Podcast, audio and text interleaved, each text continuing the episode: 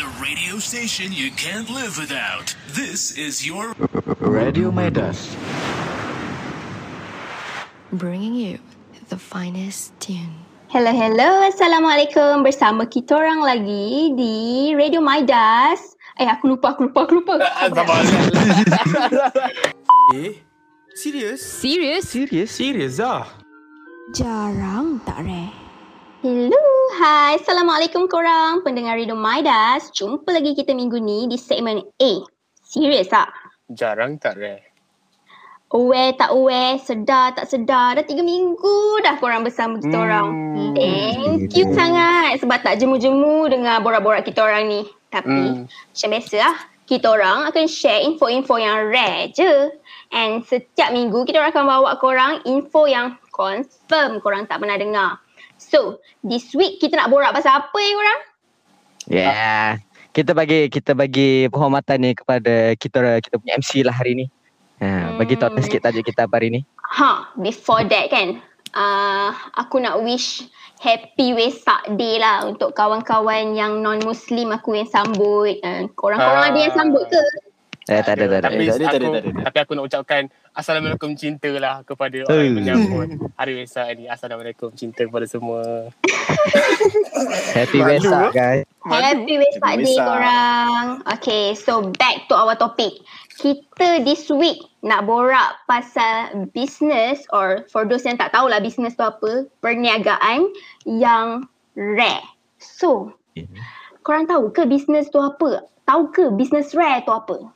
Tapi kan, uh, ni, nak nak bagi tahu sikit lah. Sebelum kita sentuh lagi business rare tu, nak tanya dulu R J-R J kat sini ni, korang semua pernah berniaga ke? Ada business sendiri tak?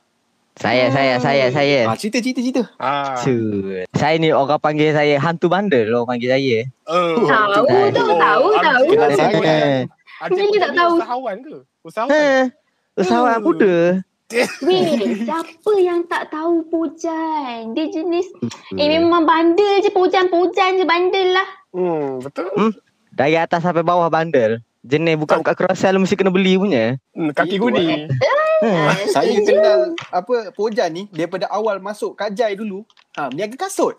Ha, kasut bandel. Hmm. Mula-mula kasut dengan kawan saya si Azmi. Lepas tu, ha, saya buat seseorang ambil lantok di Azmi tu. Saya buat baju. Tarik guni baju pula. Ha, tarik guni pula. Eh, best, ke, best ke berniaga tu? Ha, jadi businessman ni best ke? Business ni biasalah, ada naik turunnya. Tapi bila dah naik tu, memang saya cakap dengan kamu semua lah, memang memang terbaik. Memang rasa macam dah betul-betul kaya ni. Kau dah kaya dah. Mm, dah boleh uh, tak payah sugar mummy, tak payah sugar daddy. Saya dah jadi sugar daddy-nya. Kita tepuk je. Sebab basically kan, basically sepanjang aku kenal lah si R J Pojan ni kan, dia memang minat benda-benda yang bandel, benda-benda yang macam pre-love item semua ni kan. So yeah, macam pada pendapat aku lah kan, orang yang minat bandel ni, dia orang macam minat sesuatu untuk macam apa, dia macam membuat bisnes tentang sesuatu yang diorang minat. Faham tak? Itu pada pendapat aku lah. Ha, macam Pojan minat bandel, so dia buat lah perniagaan bandel. Ha, nampak yeah. tak? Hmm. Exactly true. Exactly aku true. minat juga weh. Aku minat juga berniaga tau. Aku pernah try berniaga. Berniaga mula-mula berniaga baju-baju yang aku dah tak pakai dah. Aku berniaga kat hmm. carousel. Lepas hmm. tu aku, lepas tu baru-baru ni aku berniaga pula dekat Shopee. Sekali hmm. bila busy-busy kan, tak tak sempat lah, tak sempat. Bila orang dah dapat, orang dah order, tiba-tiba tak menang tangan, ah, lupakan kejap. Tapi sebenarnya best ah, best niaga ni. Hmm, betul betul betul. Saya bila dah keuntungan tu, Amir dengan Faris tu? Okay, ah. Saya ni ah, macam saya saya niaga ikan je. Hmm. Tak ada lah korel, macam niaga apa. Perniagaan pelik tak ada lah. Saya ada lah macam uh, pengalaman bekerja lah. Bukan start perniagaan, saya bekerja dekat uh, syarikat-syarikat retail. Uh, syarikat ah. baju uh, gitu lah. Tapi so, gaji. Tapi minat tu ada nak macam join bandel. Sebab saya pun dah asah skill kan for my macam customer service semua tu kan. Uh, so macam ada lah minat. Tapi maybe masa depan boleh collaborate dengan R J Pojan. Saya tak ambil sebarang-sebarang collaboration. Saya nak pakai untung seorang-seorang. Boleh ke? Mengjan panda tak boleh? Mengjan panda. Sedap bro. Kena fikir lagi bro. Fikir bro. Okay, baiklah. Tapi sebelum kita sentuh dengan apa lebih mendalam pasal uh, bisnes paling rare ni, kita nak tanya sikit, bisnes uh, bisnes rare tu macam mana? Itu, itu persoalannya hari ni. Itu persoalan dia. Ah, bisnes Rare ni adalah bisnes yang korang, aku, eh siapa-siapa lah tak pernah dengar. Melainkan korang memang Google, korang cari tahu, korang investigate benda tu betul-betul. Ah, Baru korang ah. dapat tahu. Jadi itulah kami akan um, persembahkan kat korang lepas ini. So, um, nantikan segmen kedua nanti. Ya. Yeah. Okay, cantik. Okay, sebelum saya start balik nak sambung pasal segmen seterusnya ni, jom kita dengar sikit P S A yang telah disediakan oleh rakan-rakan di Radio Midas. Silakan. Weh, plan clear ni. Kau buka je ni kat kereta tu, buang kat luar. Ha, inilah sikap rakyat Malaysia yang suka buang sampah dari kenderaan tak kira di mana, bila-bila masa. Asal rasa nak buang, terus buang. Tak rasa bersalah ke buang sampah dari kenderaan korang?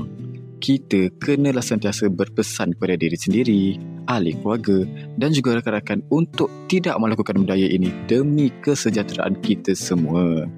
Cantik dihias sebuah raga, hendak diisi manisan halwa. Kebersihan Malaysia perlulah dijaga. Itulah tanggungjawab kita semua. Pesanan ikhlas dari saya, Azri Zalamblan dari Radio Midas. The radio station you can't live without. This is your Radio Midas, bringing you the finest tune. Okay, bersama kami di dalam rancangan Eh, serius lah, jarang tak rare. Okay, sekarang kita akan terangkanlah dekat mana yang kita stop tadi, jenis-jenis perniagaan rare di dunia. Jadi Alia, apa yang kau jumpa? Okay, aku kau sebelum ni tak pernah tahu benda ni. Tapi first lah aku nak tanya eh.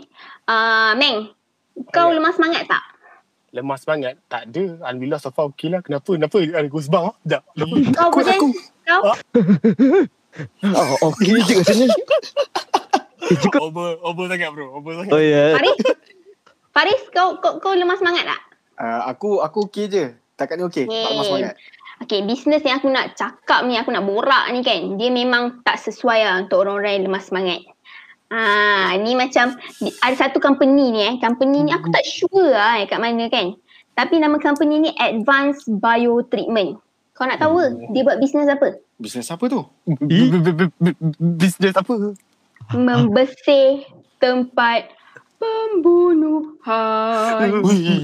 Takut aku. Muzik seram satu. Tang, tang, oh, weh.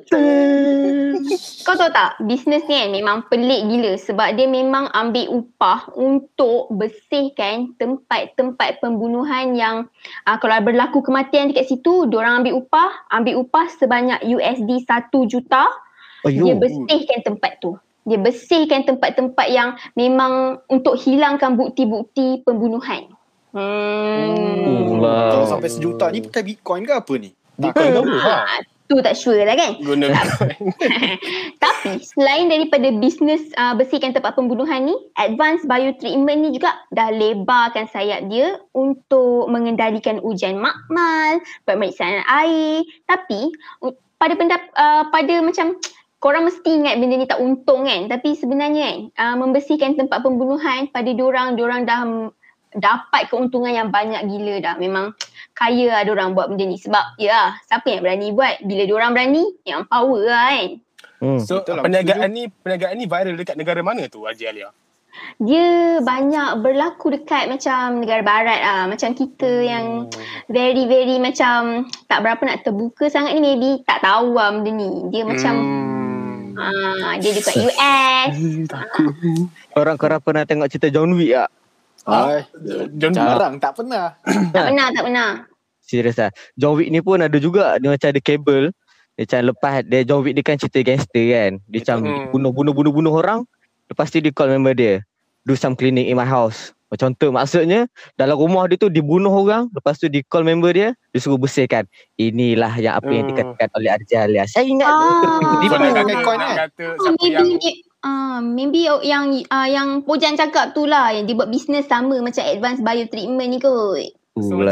macam orang ni macam selalu tengok movie lah ni, buat-buat kerja ni. Kaki, kaki, kaki D V D ni. Kaki D V D. Kaki D V D. Kaki D V D. Betul. Okay, korang? Uh, korang tahu apa lagi bisnes yang pelik-pelik? Okay lah, uh, bagi aku cerita sikit lah. Bisnes pelik aku jumpa kan. Eh, ini memang menarik lah. Sekarang kan kita faham lah, kita ni emosi, tak boleh keluar rumah lah, gaduh dengan boyfriend girlfriend lah, salahkan apa individu-individu tertentu. So oh, macam mana tak. kita nak lepaskan perasaan kita tu?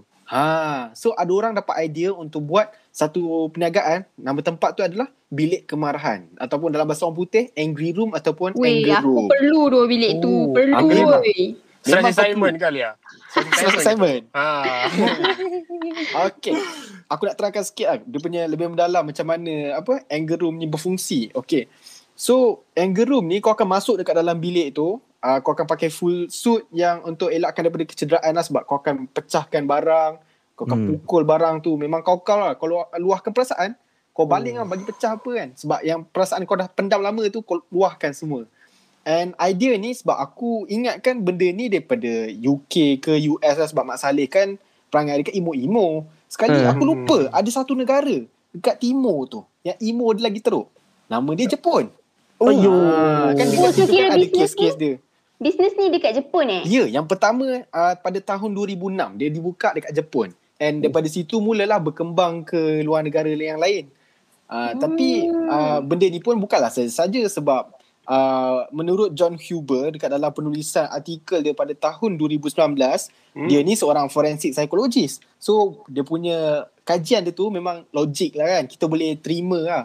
And dia kata daripada kita pecah-pecahkan barang tu memang betul terbukti. Dia berkesan uh, sebagai salah sebuah terapi kepada minda kita. Betul. Uh, korang nak pergi tak? Eh, uh, uh, Faris. Malaysia ada buka tau.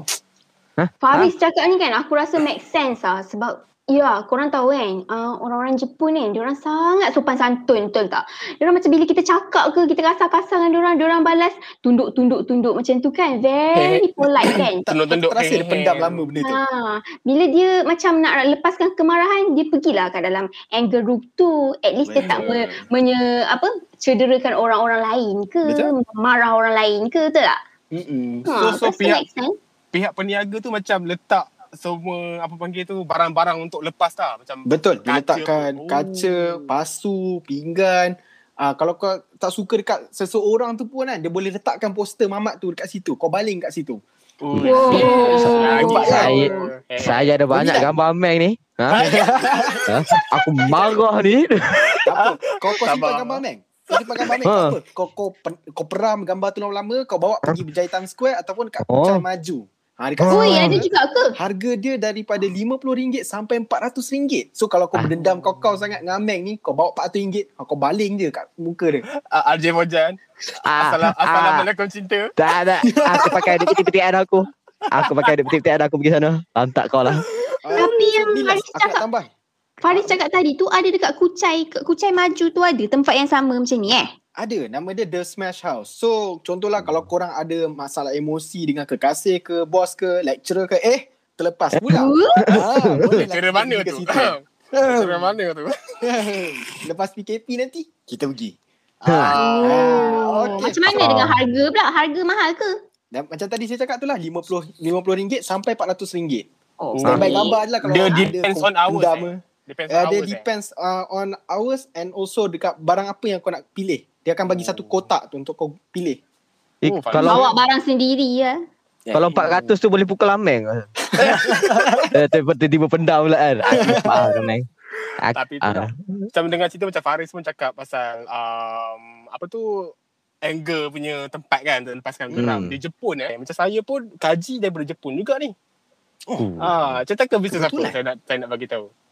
Ah, mana boleh. Tak tahu. Kena bagi tahu. Kan. Kena bagi tahu lah. Dia macam hmm. bisnes Assalamualaikum cinta. Ayo.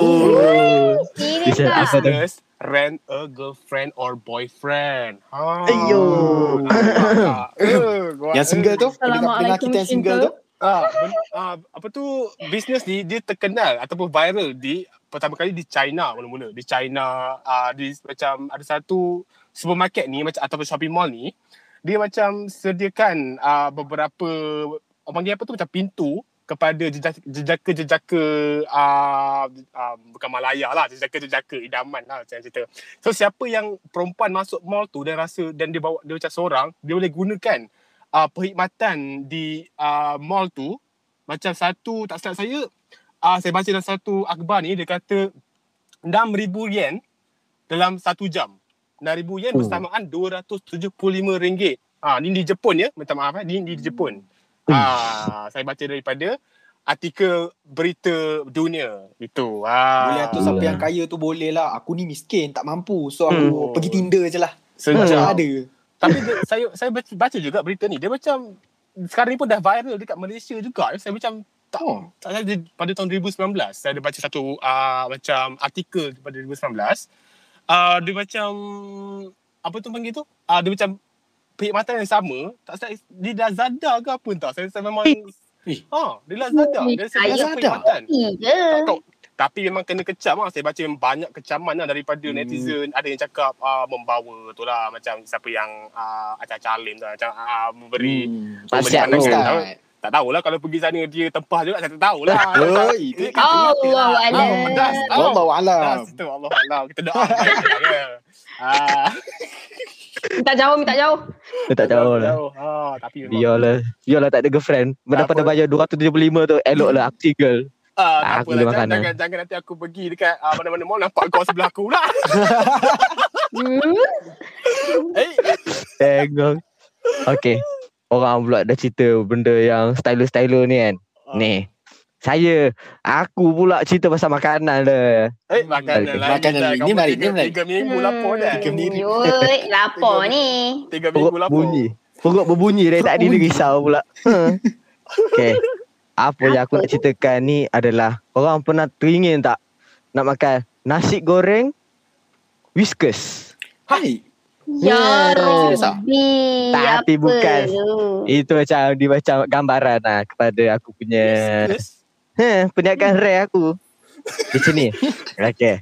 Mari kita dengarkan. Hmm. Jadi uh, dekat negara luar ni kan dia ada buat satu um, dia macam kerja lah. Dia macam dia nama dia Pet Food Tester. Engkau tengok dia kerja dia skop dia ceni je. Engkau uh, dengan kumpulan-kumpulan kau kena makan uh, secebis makanan anjing atau kucing, makanan binatang lah senang kan. Kau kena test. Lepas tu kau kena rasa sama ada dia punya rasa tu sedap ke bagi manusia ataupun dia uh, macam contohlah uh, aku bagi tu kan. Skop kerja dia adalah untuk makan. Tapi yang makan ni pun, dia kena ada dia punya macam, macam mana tu dia kena ada dia punya pelajaran jugalah. Bukannya macam Ameng makan-makan kucing memang hidup lah. Ni, ni apa, aku tak tahu Pojannya ada isu apa-apa dengan Ameng daripada tak tadi ada, ni. Tak, tak ada lah. Mana ada. Sorry, nanti-nanti aku sidai, aku sidai singlet kau nanti. Ah. Lepas tu makan Whiskas tu, buat apa? Ha. Ha. Dia nak makan nak makan makanan kucing ni bukan orang-orang biasa sebenarnya. Habis dia orang macam, yang berkelulusan ke? Ya. Yeah. Ya, yeah, dia orang berkelulusan dalam food and apa benda tu food and research, food and research okay. Which is dia tak boleh makan macam tu je. Dia kena kaji protein dalam tu, dia kena kaji serat semua. Fully complete ada protein, ada serat semua tu baru dia boleh publish. Faham. Oh, asal ada bunyi motor tu. Tu ha. So, maaflah basically ada technical difficulties orang panggil. Ah, aku ingat bunyi perut.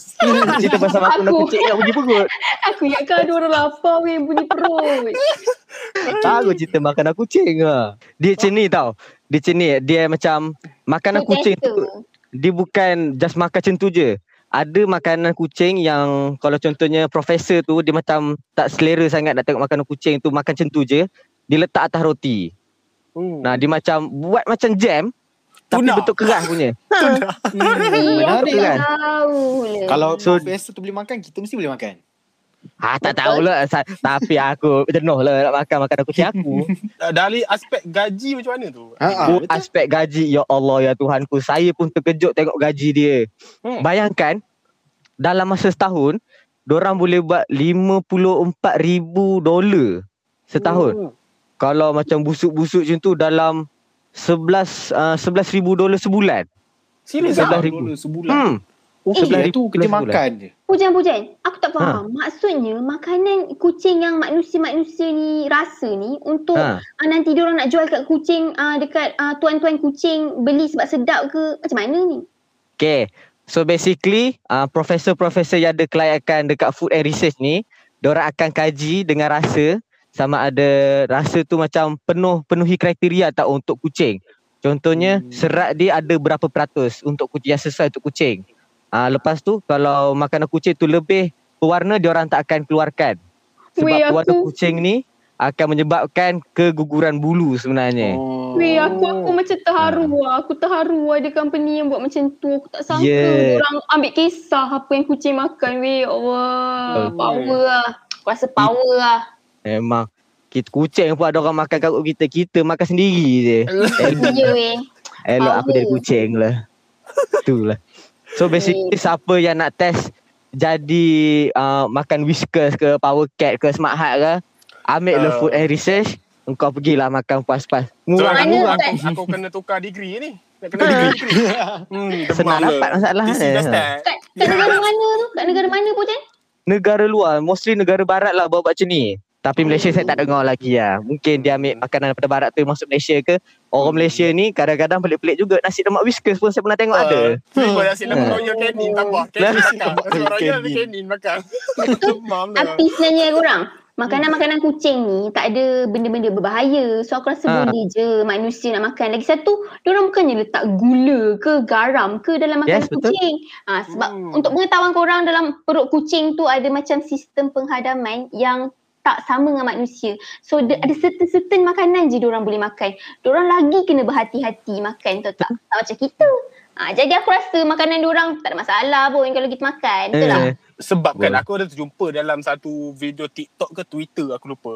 Ada macam satu individu perempuan ni, dia makan uh, makanan kucing tapi berbentuk berbentuk yang liquid tu, macam tuna tu. Hmm. Eh, dia makan hmm. tu untuk fitness, jaga fitness dia. Aku macam pelik ke? Serius lah. Aku macam what the ah uh, tak adalah Azri. Yeah. What the fish pula. Uh, what the tuna man? Uh, what, what the tuna, tuna man? Aku macam what the ah uh, tuna man. Ah.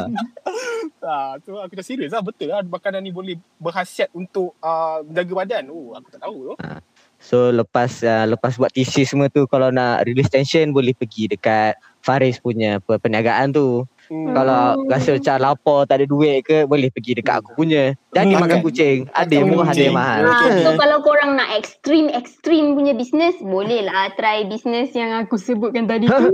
Nak, nak nombor. Tapi kalau, tapi kalau ada uh, sunyi tu datanglah. Kan, lah. ha, so bagi, korang bagi gateway ada. Pojan, buka pojan dia. So secara conclusionnya lah kan, untuk kita punya perbincangan, borak-borak kita, apa-apa bisnes pun kalau dah boleh buat duit, apa salahnya? Betul, betul tak? Jalan aja. Eh, jalan hmm. je. Tapi hmm. macam kita-kita orang-orang Melayu, orang Islam ni, kenalah cari bisnes yang halal, betul tak? Betul, setuju yeah. sangat tu. Biar ada keborkatan. Oh, yang uh, talent baru, biar rare tapi halal. halal. Oh, gila. So korang ada ke kata-kata akhir yang korang nak cakap pada kita punya pendengar-pendengar yang loyal gila dengan kita setiap minggu ni pasal bisnes lah? Ah, silalah jemaah kita Fauzan. Ah, silakan kata-kata haluan. Saya uh, imam dalam dalam program ni, saya nak ucap terima kasih lah yang banyak berdoa. Saya kadang-kadang terharu. Hmm, tapi dah ketiga dah, lagi seminggu je kita kat sini. Ya weh, betul. Hmm, dah habis dah. Minggu depan, minggu depan lagi last kita. Minggu depan lagi last. Kita kita kena buat benda fun-fun lah untuk orang. Ah, so nantikan minggu depan kita akan sediakan satu Extra Extra Apa kata Extra segmen untuk korang. Nantikan. Betul. Yes. Di segmen yeah. akhir tu nanti kita orang akan berkenalan sekali lagi dengan korang. Sebab first segmen kita macam Eh tak berapa nak kenal lagi tu lah. So nanti kita akan buat edisi yang special untuk korang, untuk korang get to know us. Betul tak? Betul. Get to know each other lah. Gitu. Yes. Assalamualaikum cinta. So masa tu kalau korang nak P M-P M tepi kita orang ke, why not? Betul tak? Hmm, boleh je P M tepi. Alah saya pun sick girl. Aku jumpa lah dekat belakang. Single ada satu kat belakang. Hmm, okay lah korang. Okay, kita orang berempat ni harap info-info yang kita orang bagi pada korang ni bermanfaat lah untuk korang. So korang boleh lah terbuka sikit minda, betul tak?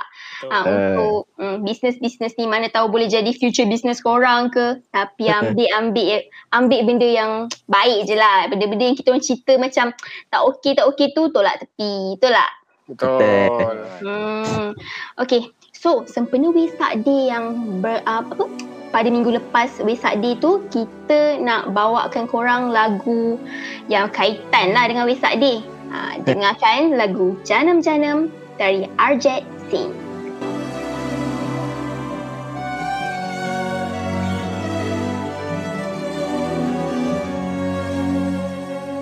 जन्म जन्म जन्म साथ चलना यूं ही कसम तुम्हें कसम माँ के मिलना यही एक जान है भले दो बदन हो जुदा मेरी हो के हमेशा ही रहना कभी ना कहना अलविदा मेरी सुबह हो तुम्ही और तुम्ही शाम हो तुम दर्द हो तुम ही आराम हो मेरी दुआओं से आती है बस ये सदा मेरी हो के हमेशा ही रहना कभी ना कहना अलविदा आहा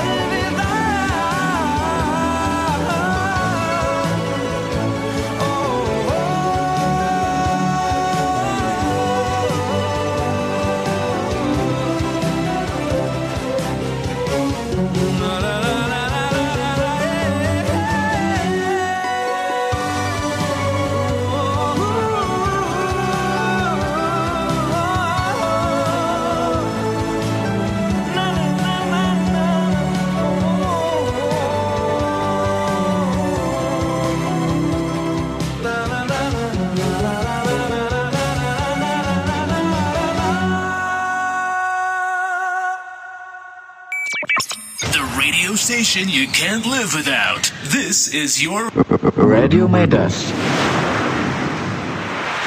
bringing you the finest tunes.